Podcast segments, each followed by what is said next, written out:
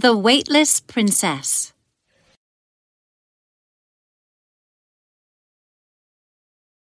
A long, long time ago, there lived a king and queen who longed for a child. And after years, they were blessed with the most beautiful little princess one has ever seen. The entire kingdom erupted in jubilation, and the king himself wrote out the invitations, inviting everyone he considered important friends and family, priests and wizards for the child's naming ceremony. But the king forgot one name a witch, the most powerful of them all, the most evil of them all. When the witch heard of the celebrations, she decided to go to the ceremony anyway. The king was not the least bit surprised to see her there, for he had no idea that he had forgotten to send her an invitation. Welcome. Do give a good blessing to my daughter. Most certainly, Your Highness. Where is the little angel? Her mother will bring her soon. Even though it was clear that the king had meant no harm and had genuinely forgotten her, the fact made the witch even more furious, and she vowed revenge. So when the naming ceremony was to begin, and scented water was to be sprayed on the princess, the witch secretly put a magic powder in the water. As soon as it was sprinkled on the baby, the baby lost all her weight. She ceased to be affected by gravity. The nurse who held her suddenly felt as though the princess was not in her arms, as the princess had become of zero weight. Y'all, what is this? What just happened? In a fright, the nurse let go of the baby, but the princess did not fall. She remained hung in the air. My daughter! What has just happened? It could only mean that the princess has been bewitched. They retrieved the child, but while it may seem to mean nothing at all that someone has no weight, it created so many problems for the princess and her parents. One day, as the princess lay in bed, the queen unknowingly opened the window and left. A gush of wind came into the room, and as it would carry a feather or a grain of sand, it carried the poor baby out of the room through the window. The nurse came in and saw that the princess was not there. Where is the child? The queen may have carried her away. Where is the princess, nurse? I so want to look at my gorgeous daughter. Forgive me, Your Highness, but I thought the princess was with you. What nonsense! But then, where is she? And a great search was launched in the palace. The gardener was raking up leaves from the garden until he heard laughter coming from under a pile of leaves. What? what is that? For goodness sake, it is the princess! Where is my daughter? Your Highness, the gardener found her under a pile of leaves. From that day, the king and queen got so scared that they would keep the princess under watch every moment of the day. If she were sleeping, her covers were tucked tightly around her bed, such that she could scarcely move. If she were awake, she would always be in someone's arms.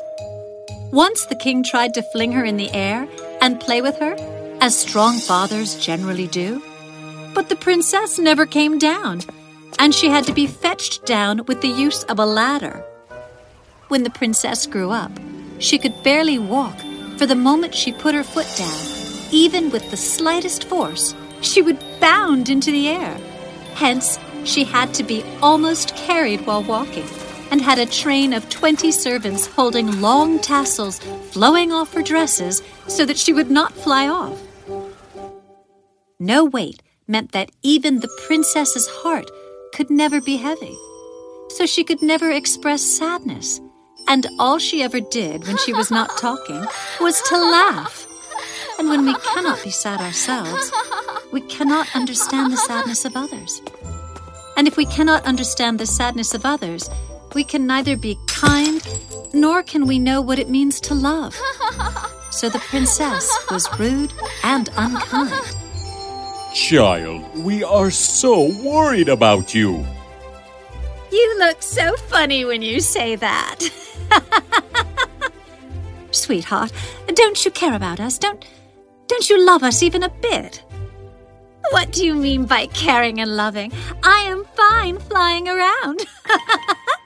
you look so funny when you make cranky faces like that. Now, if you will excuse me, I shall leave. But the princess was sad, even though her lack of weight never let her feel it. She hated being waited upon all the time. Can't you all leave me alone? We are sorry, Your Highness, but we have strict instructions from the king himself to keep an eye on you, lest a gust of wind carries you with it. Please, I feel like an animal on a leash. Let go of me. We are sorry, Your Highness, but their majesties, the King and Queen, are very worried that you shall be carried off by the breeze and that you might be hurt. The princess felt like a prisoner. How she longed to be left alone. There was only one place where she felt alive and free. The palace overlooked a grand lake. The princess would swim in it every day. It was only here that there was no danger of the wind carrying her off, or her stepping too hard so as to bound off flying. So while she was in the waters of the lake, she could be safely let alone. As the princess thought of it, she could be set free in the lake. So she would swim in it every day and night. Meanwhile, the king and queen were consulting every physician, doctor, metaphysicist, wizard in the kingdom. But none could offer them a solution for their poor daughter. Until one day, their scholars Humdrum and Copykeck came to the king. Your Highness, we may have a solution to the princess's lack of gravity and weight. Tell me, quick!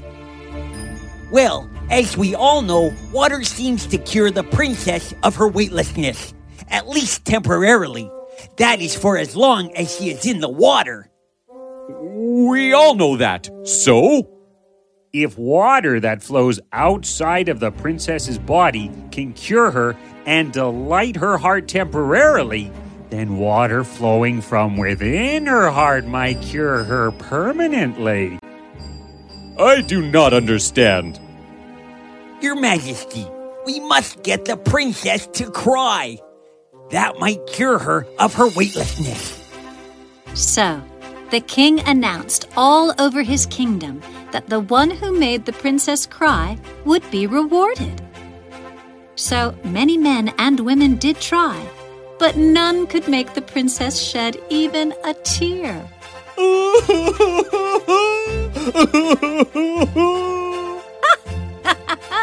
that is so funny.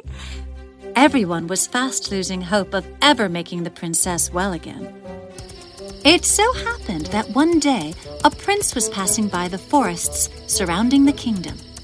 He had heard of the bewitched princess, but he harbored no desire to meet her. Hence, when night came, instead of seeking shelter in the palace as a guest, he found a cave in the forest and decided to spend the night there. As he came out into the forest to gather some dry wood for a fire, he saw someone bobbing in the lake below, and he thought the person was drowning. So he lunged into the water to save them. Course, it was the princess, and the moment he held her and felt her weightlessness, he knew she was the bewitched princess he had never wanted to meet. But now it was too late, for the moment he had laid eyes on her, he had fallen in love with her. How dare you lift me out of the lake? I thought you were drowning. How ridiculous. Now come on, put me back in. You are the princess who has no gravity. Have you ever fallen? I cannot fall. I can only be carried by the wind and made to fly. Then why don't you try falling with me? So saying, the prince dived into the water with the princess in his arms. And it was indeed the most thrilling experience the princess had ever had. How was it? The most marvelous thing I ever knew. So, the prince and the princess met at the lake every night and swam together. The princess was unable to love, but the prince loved her so much that he lived to hear her laugh and to see her swim happily beside him. He could live thus for the rest of his life. But Destiny had other plans. The witch found out about the princess's love for the lake, and so she cast a spell on the lake to make it dry. Slowly, little by little, the lake began to die, and with it, so did the princess. What is going to become of our daughter?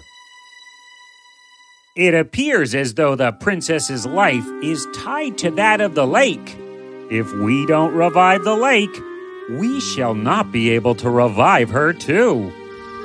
One day, when the lake had almost dried up but for a few deep pools, two youth found a golden plate below a rock that read thus If the lake is to live for the sake of men, it must be allowed to take the life of one man. But that man must be willing to offer his life willingly. He must sit on the dry bed of the lake till the water rises up far above his head. When the king heard of this, he sent a message to every nook and corner of the kingdom. But no one came forward to give their lives to the lake. When the prince somehow heard of the king's plea deep in the forest, he proceeded at once to the palace. Your Highness, I shall offer my life to the lake, but on one condition. What is it? I want the princess to be present while I die and to keep me alive till the water rises above my head. I want her to look at me and feed me biscuits so that I do not die of starvation before the water rises up. Your condition will be fulfilled. Perhaps seeing her beloved lake fill up again might make my daughter well too. So, the prince sat on the bed of the lake. The princess was brought in a boat.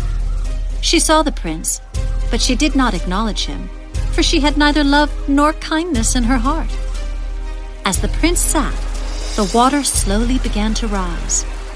Soon, it was up to his knees, and when the boat bobbed a little, the princess was delighted. My boat is floating. The water is rising. My lake is not dying. We can swim here again. Prince, let us swim together just as we used to. There is nothing I want more than to swim again with you, but I cannot. For I must die so that the lake might live, so that you might live. For the first time in her life, something tugged at the princess's heart. She did not want the prince to die. As she saw the water slowly rising, first up to the prince's waist, then his chest, then his chin, then his nose as he began gasping, she could bear it no longer. She dived into the water and forcibly pulled the prince out. By the time she had brought him ashore, he had stopped breathing. The princess panicked and she cried. She cried as loud as no one had cried before. The doctors came and attended to the prince. The princess demanded that he be put in her chambers. The princess, having been unwell herself, was taken to the palace as well, and it was one long, terrible night in the royal home.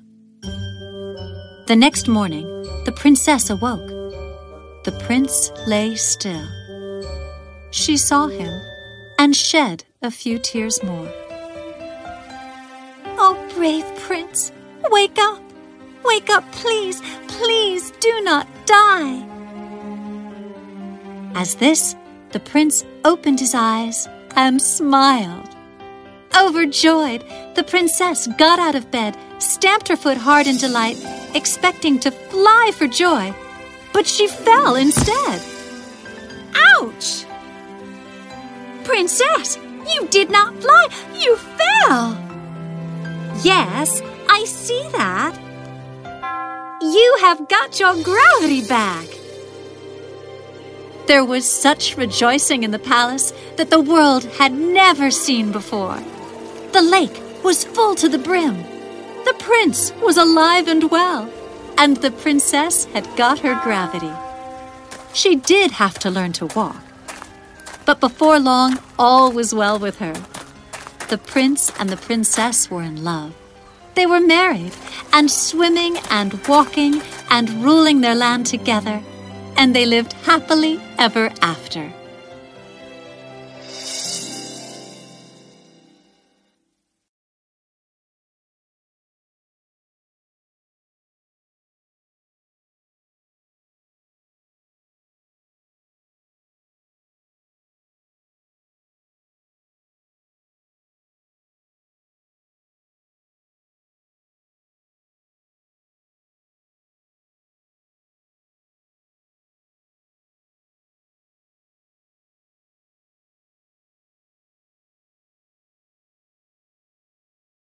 If you like such stories then please follow for more updates. This is Bhuvanesh and you are listening Prime Stories.